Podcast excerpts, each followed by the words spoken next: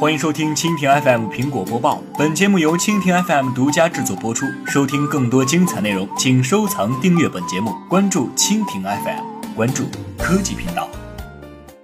跳水堪比三星，苹果 iPhone7 暴降700大元。提到手机界的跳水王是谁，不少人会自然而然地想到这应该是非三星莫属了吧。不过由于三星的最新旗舰机 Note7 遇到了近年来最大的问题，无论降不降价，大家似乎都对它失去了信心。反观对手，苹果 iPhone7 自发布以来就备受关注，黄地板亮黑色更是一机难求。时隔将近一个月后的今天， iPhone7 的热潮似乎是慢慢退去。根据最新的消息，国美进行了一波促销，其销售的 iPhone7 最大幅度居然暴跌了700元，原价6188元的 128GB iPhone7 直降500元，降至5688元，原价6988元的 256GB 版则降价了719元。这么大的降幅，对于才发布一个月的 iPhone7 来说，简直就是一次大跳水。跳水的幅度和速度真能比得上之前跳水王三星了，但要注意的是 iPhone7 降价的幅度与配色有关，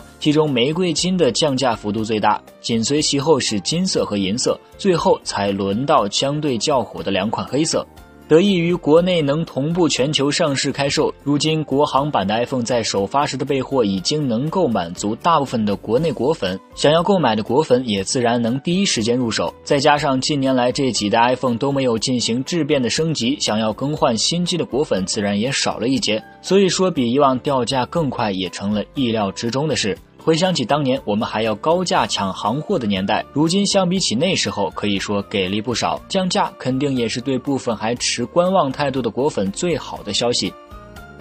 好的，以上就是今天的苹果播报，更多精彩内容尽在蜻蜓 FM。